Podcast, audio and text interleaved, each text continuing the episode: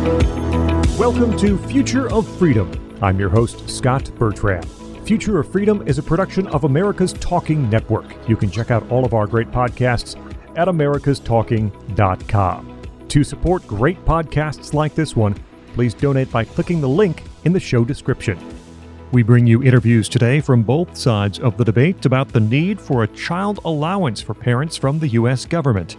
In a little bit, we'll be joined by Scott Winship. He is Senior Fellow and Director of the Center on Opportunity and Social Mobility at the American Enterprise Institute. More at aei.org. First, we're joined today by Patrick T. Brown. He is a fellow at the Ethics and Public Policy Center. You can also follow him on Twitter at PTB Rights. Patrick, thanks so much for joining us. Thanks, Scott. Pleasure being on. Our conversation today about child allowances and Patrick making the case for a child allowance. As we get into the details of this policy, Patrick, do we have to answer one key question first? Do we have to answer what exactly does the government owe to parents? Yeah, I think that is a fundamental question. And the way I come down is by thinking about it through a little bit of an economic lens. We know that parents bear the cost of having a child individually, but the benefits flow to the rest of society in the form of future taxpayers, future soldiers, future job creators, future entrepreneurs. Uh, those are all things that society has a vested interest in. And especially in an era of low fertility rates and low marriage rates, the government has a vested interest in wanting to incentivize people to make sure that, that the parents aren't left alone, left hung out to dry when it comes to the cost of diapers and childcare and school and uniforms and clothes and all that sort of stuff. So, uh, a simple uh, approach to addressing that imbalance is something like a child allowance or a, a plussed up child tax credit that that recognizes that parents bear costs that the childless don't. If a, a, a child allowance were enacted, where would we as a society see the benefits? I would say the most tangible effect would just be in our, our public commitment to the idea that that childbearing is good, that family is good, that we want to be putting a thumb on the scale in favor of a the normative model of family life that is uh, uh, uh, parents coming together and having kids and again not just leaving them out to dry uh, and to face the uh, the pressures of the marketplace without any impact. Parents uh, are in the economy as as individuals as wage earners but that money that they take home has to provide for their dependents. So, if left uh, unchecked, you basically have a situation in which the childless, uh, you know, and we know childlessness is is on the rise. Those people have an economic advantage just because their wage that they're earning uh, is not spread out among multiple mouths to feed and multiple people to take uh, on trips to grandma's house and that sort of thing. So, the the most substantive reason why I think conservatives, especially, should favor some sort of child allowance is just because it's a very direct way of of recognizing the costs associated with family life and and and signifying through our giant fiscal uh, commitments at the federal level that this is something that we see as important to invest in. I wouldn't expect to see a big impact on things like fertility rates, for mm-hmm. example, especially for something like a three or four thousand dollar child allowance. I don't really think you would see a massive uptick in the number of births in the U.S. Uh, but to me, that's that's orthogonal to the dispute, right? I think we need to be investing in parents and, and the kids that are, are already existing and, and helping alleviate some of the pressure that's on parents rather than being solely focused on the sheer mathematics of the birth rate. We did have an expanded tax credit and some cash payments to parents and families during the COVID crisis. Did you see anything in the data, or was there enough evidence to draw any conclusions from the data of what we experienced during that, that time? Yeah, yes and no. Um, you know, it was a a six month expansion of the child tax credit to every family, and the difference being that right now, and you know, in years previous, the child tax credit is applied on your federal income taxes. So, as uh, everybody like who files taxes likely knows, if you have kids, you get to take a certain amount off your off your federal taxes. If you don't make enough money to owe that much in taxes, you get a smaller amount back. But if you're uh, a very low income family, about a third of kids actually live in families that don't receive the full value of the child tax credit because their families are making twenty, thirty, forty thousand dollars a year, and they're not they don't owe enough in taxes to get a, a large amount back in the form of a child tax credit. So what the Biden administration did was just said, all right, in the in the American Rescue Plan and, and in our COVID response, we're going to make everybody eligible for the whole amount. Um, and there were some conservatives who were worried that this would lead to a decline in labor force participation. And we didn't really see that. Now, again, this is a six month period. They thought that it was going to build some sort of groundswell for support, and it never really materialized. And so it expired.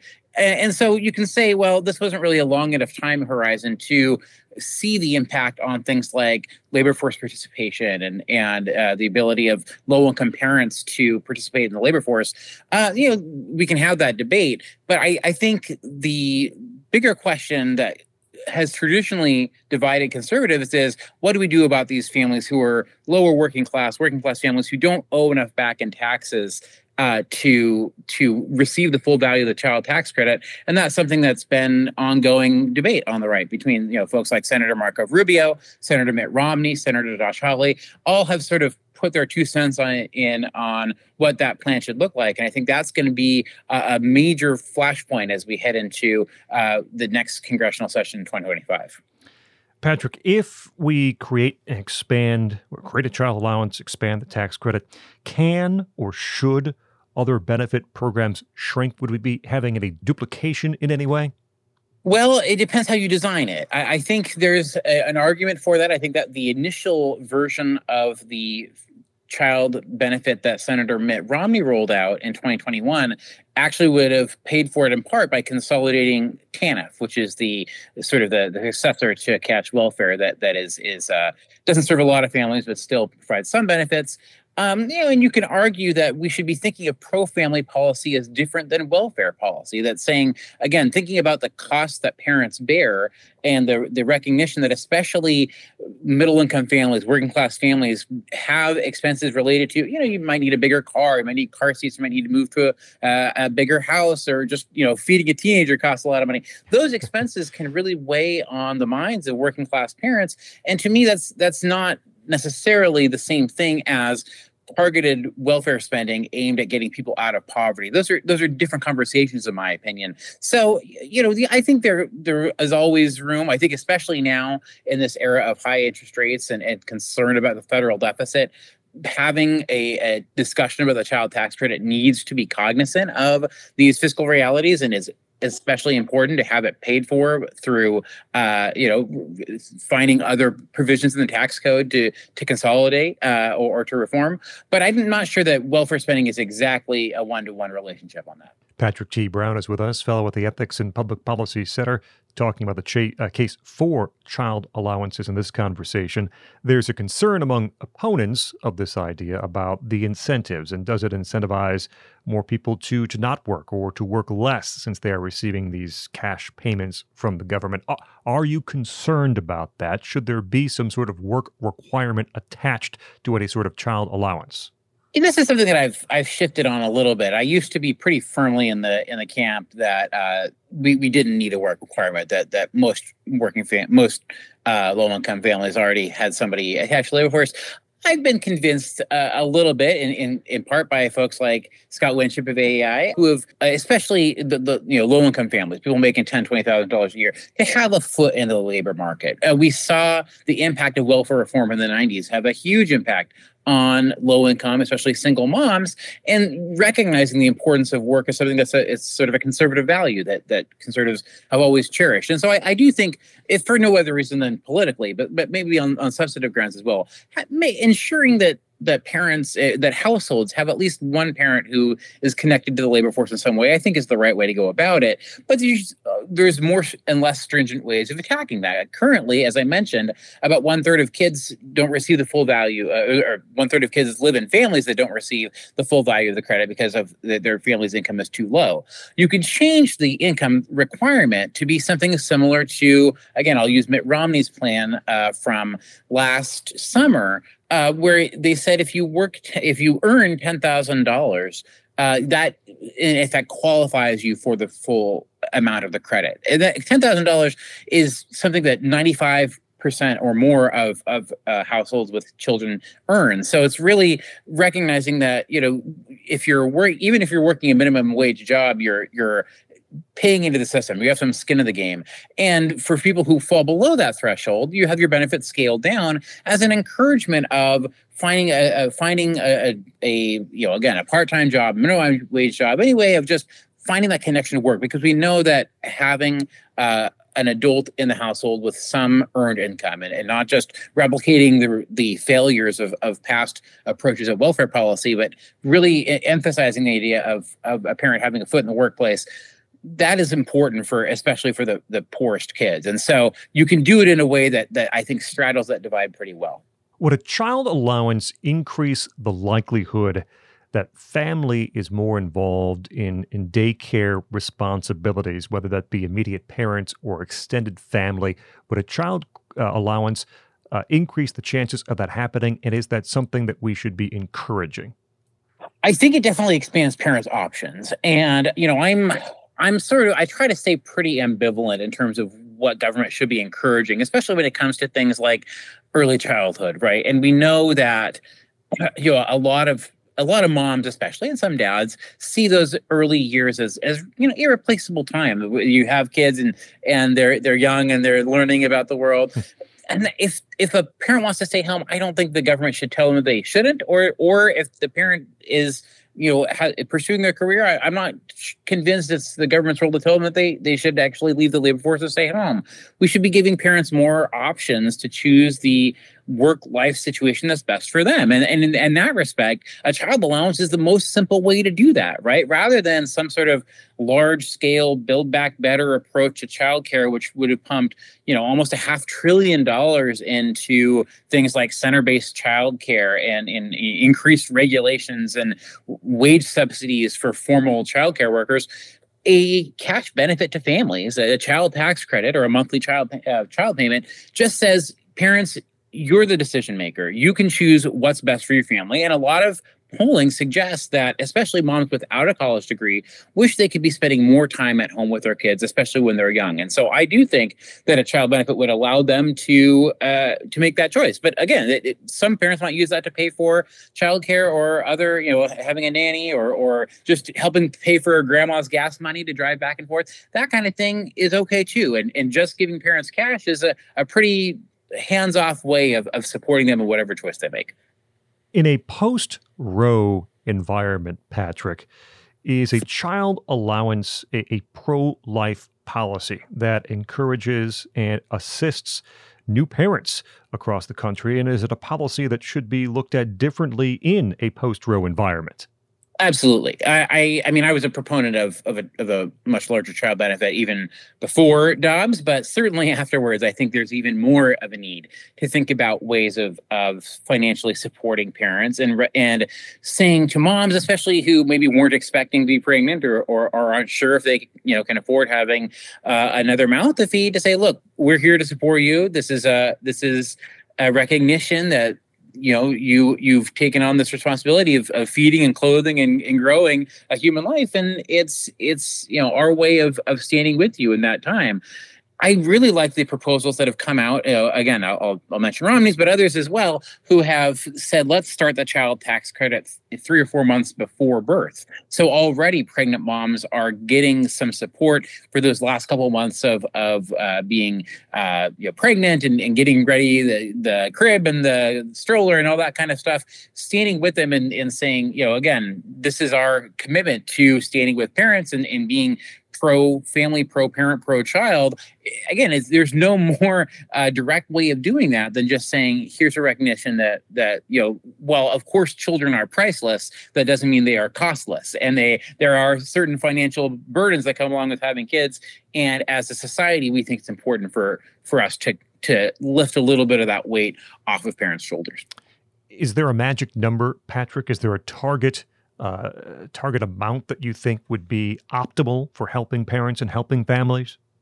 As I said before, I think the question of what is financially doable is going to be constrained by our our sort of broader federal deficit conversations, and so it, some of it's going to be a little bit hemmed in by you know what is on the table and what we can you know in a, in a world in which we're saying let's you know further cap the state and local tax deductions which really favor sort of high cost blue states uh, if we can take some of that money and apply it toward a child benefit that goes to all parents regardless of where they live you know i i would love to see something like that in my mind, I love the idea of $300 a month. That works out to $30, $3,600 a year for uh, the amount of a child benefit. You know, I, I, don't know if that's totally fiscally possible, but I think it's something along those lines would be meaningful and, and parents would see the money coming in every month and, and understand that they're not alone, that there is a, a societal investment to, to be present with them financially. And and but it's not the end of the story right? Uh, obviously i think we should be doing much much more to to build a culture of life and to build a culture of support around parents that goes beyond anything that a, a mere check can provide but it's at least a start. And it's a it's a it's a investment in in, in a signal of what our priorities are saying children you know, literally are the future and and uh, are worthy of our investment, just like a tax credit for a business's research and development would be. Patrick T. Brown. He is a fellow at the Ethics and Public Policy Center. You can follow him on Twitter at PTB Rights. Patrick, thank you so much for joining us here on Future of Freedom. Scott, it was a pleasure. Thank you. Now, to hear arguments from the other side of this debate, we talk with Scott Winship. He is Senior Fellow and Director of the Center on Opportunity and Social Mobility at the American Enterprise Institute. That's aei.org. Scott, thanks so much for joining us. Oh, thanks for having me. It's always a pleasure. And I want to begin by asking you about the differentiation between how this can take place. This is specifically a conversation about child allowances, but when you get in, in, a bigger picture, you can talk about child tax credits that are administered through the IRS. We're talking more about child allowances, perhaps administered through the Social Security Administration. Does your position change? Do you have different thoughts as to if it is a child tax credit for families or a child allowance for families? It does. Um, I, I, you know, I would sort of make two distinctions that are, I think are really important in in this debate. Um, and the, the, first one, uh, which we'll probably spend a fair amount of time talking about, is around the importance of work and and incentivizing work. Um, and so, one feature of the child tax credit uh, that is lacking from a child allowance, that is just a flat amount that goes to everyone per, per kid they have, uh, is that the child tax credit includes this this this phase in, this ramp up, um, so that as you work more initially, you get a bigger uh, amount. So that encourages work, and if you if you remove that, it, it discourages work. Um, the other dimension that I think is important, you know, you could have a child tax credit structured the way that we do, but give it uh, on a monthly basis, um, which I think is the other feature that uh, a lot of people advocate regarding child allowances.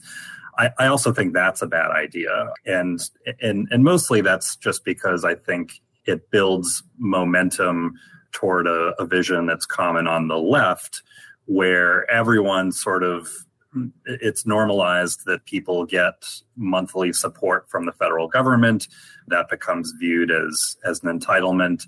It potentially has all sorts of of negative consequences in terms of uh, you know work ethic and, mm. and and independence and things like that and you know i think it's a very short step from a monthly child allowance to childless people saying hey where's my monthly check? And then suddenly we've got a universal basic income. So so i think both on both grounds i would say i'd much prefer the child tax credit that we currently have. So uh, yes one of the arguments in favor of something like a child allowance is it supports things conservatives should want to support meaning parenthood overall, making it easier for for, for parents to, to to to exist, to have children, and and supporting one worker families, perhaps families in which there is a single uh, single provider and a and a mom or a dad can stay home. Perversely, though, is there an argument that it actually promotes single parenthood, promotes no worker families? What do we know about the data on that?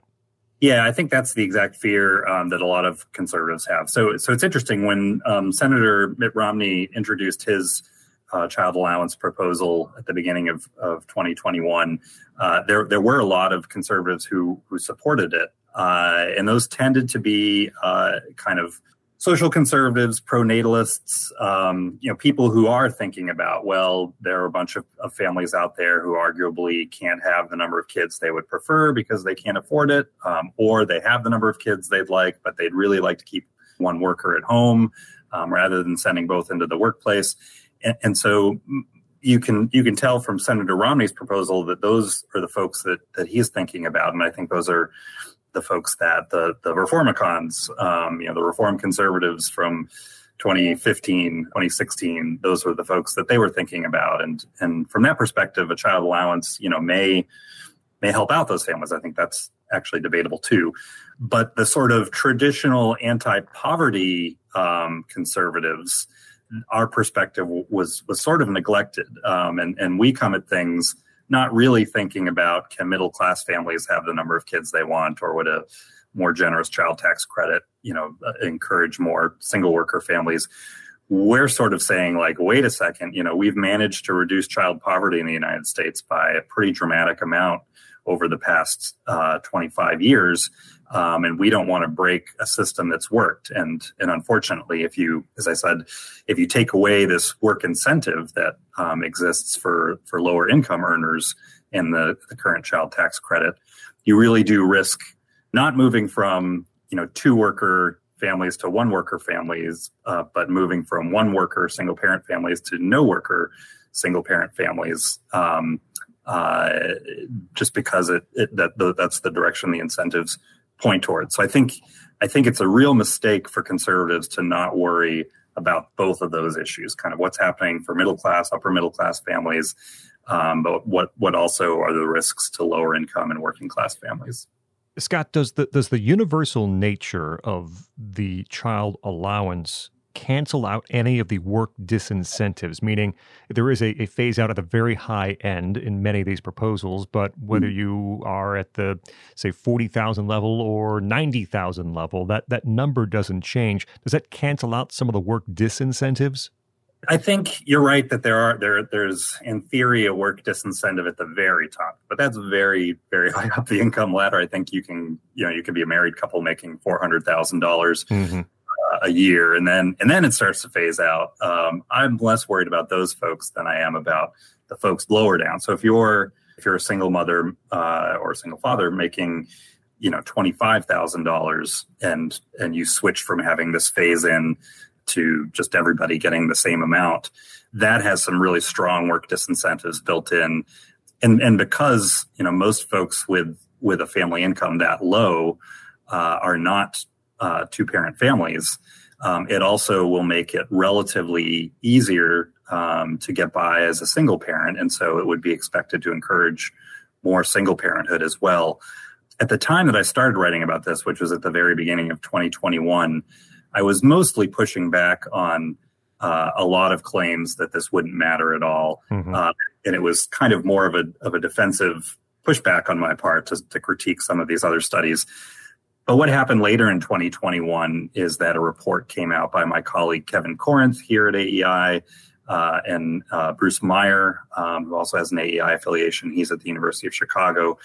And they did, you know, a very rigorous analysis um, that that basically said if you take, you know, what all of the academic literature says um, happens because we have a phase in um, in this other tax program, the earned income tax credit that tax credit has been studied a lot, um, and they said, you know, basically the the research shows that that work incentive increases work, and if you take that work incentive away from the child tax credit, it will have the exact same effect in the opposite direction. And so they applied, you know, the lessons from that earlier research and tried to figure out how many people will stop working, uh, will move from working to, to not working at all um, if you switch to a child allowance. And, and their estimate was that something like a million and a half uh, families would move from you know either two worker families to no worker families or from one worker families to no worker families. And it was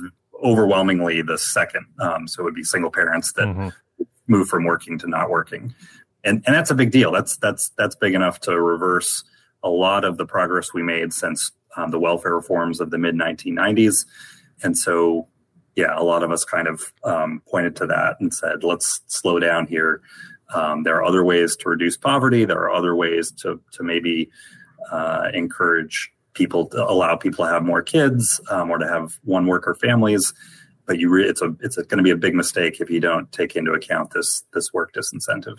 Scott Winship is with us, Senior Fellow and Director of the Center on Opportunity and Social Mobility at the American Enterprise Institute. Uh, you're a data guy, Scott. Did we have any information at all useful from the experiment uh, during COVID times of actually providing these cash payments toward uh, parents?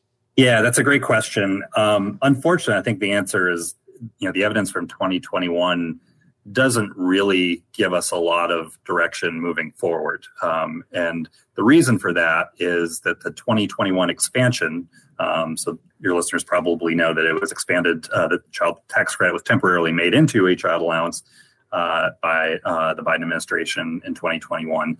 But but that was always set to expire at the end of the year. Mm-hmm. And so you know if you're somebody who is trying to decide, do I stop working or not? Do I uh, get divorced or not? You know the the prospect of this thing changing for a few months um, in the second half of 2021 is, not going to be a you know a strong incentive to do much of anything differently. Whereas if we had a permanent program that was in place and that would require essentially 60 votes in the Senate and the majority of the House and the president uh, to repeal it. You know, something like that is much more set in stone, and and people will will base their decisions on that rather than on this thing that that's probably going to go away in the short term. The other reason that um, that I think it, it doesn't give us very many lessons is that most of the concerns that conservatives have about people not working uh, or or more uh, people deciding to form single parent households. Those are things that it will take some time before those changes occur. So, you know, we shouldn't expect to have seen much change in 2021 because of this temporary thing and it only being, you know, six months or so that they experienced this change. So, th- th- there, there are studies that are being done. Um, there's probably half a dozen that I've seen, but I, but I think even the best conducted studies from the 2021 expansion just really don't tell us much about what we would see with a permanent child allowance. If the child allowance does allow families to be bigger, to have more children, is there any kind of argument that the, the need for population growth, the need to increase the birth rate in the United States is so great that mm-hmm. any kind of downside might be worth it?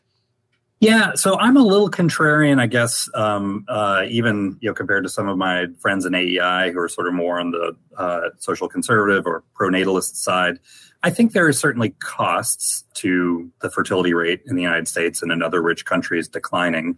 But you know, I, I think the key question ought to be: Does declining fertility reflect the preferences of American men and women, or not? Um, and, and so, if it were the case that Americans were having fewer kids, but they really wanted to have the same number of kids uh, over time. It's just it's no longer affordable for them to get their preferences. That would be a big problem uh, in my mind. If it's the case that people are having fewer kids because they're choosing to uh, to have other things, they're choosing to have bigger houses, to buy more stuff, to um, have more fulfilling careers, uh, you name it then then to me, all of those preferences need to be balanced out against um, any of the costs uh, that would accrue to, say, dynamism or innovation or economic growth. And and I think when you put it that way, it's it's much less clear to me uh, how worried we should be about declining fertility. I think it's an area that calls for a lot more research. I, I, I tried to do some research on this um, a couple years ago, uh, and I, I used survey data to that actually followed uh, women from their teenage years into adulthood. And I essentially found that if you looked at how many kids women said they wanted to have uh, when they were 18. And then you fast forwarded and looked at how many kids they'd actually had in their mid 30s. In, in both um, the millennial generation and sort of the late baby boomer generation, 30 something women had not had as many kids as they had said they wanted at age 18 uh, by the time they were in their mid 30s. Uh, however, the extent to which they they missed um, hadn't increased over time, um, and so it's. I don't think it's the case that it's gotten harder to have the number of kids that you want. There is an argument that can be made that it, that the people have always had fewer kids than they want, mm-hmm. um, and that we should remedy that. That's that's a, a a problem that's that's worth considering, I think. But we do have to balance it against these these other preferences. You told us earlier in the conversation, Scott, that, that child poverty numbers largely are trending in, in, in the right direction. If we think they should be moving faster, if we think they should be getting better uh, more quickly, are there other ways to go about it rather than these direct child allowance payments to families? Yeah, I, I think I think there is. Um, I think in the long run, we've got to focus on policies that uh, increase economic growth. Um, that's really the best poverty reduction program we've ever found is, is just if we could get the growth rates that we had, you know, in the mid 20th century, that would that would do a lot towards reducing poverty. An- another uh, kind of longer term factor is this decline in marriage that we've had over time. Um, the number of kids that have grown up uh, with with married couples um, has dropped quite a bit uh, over 50 years.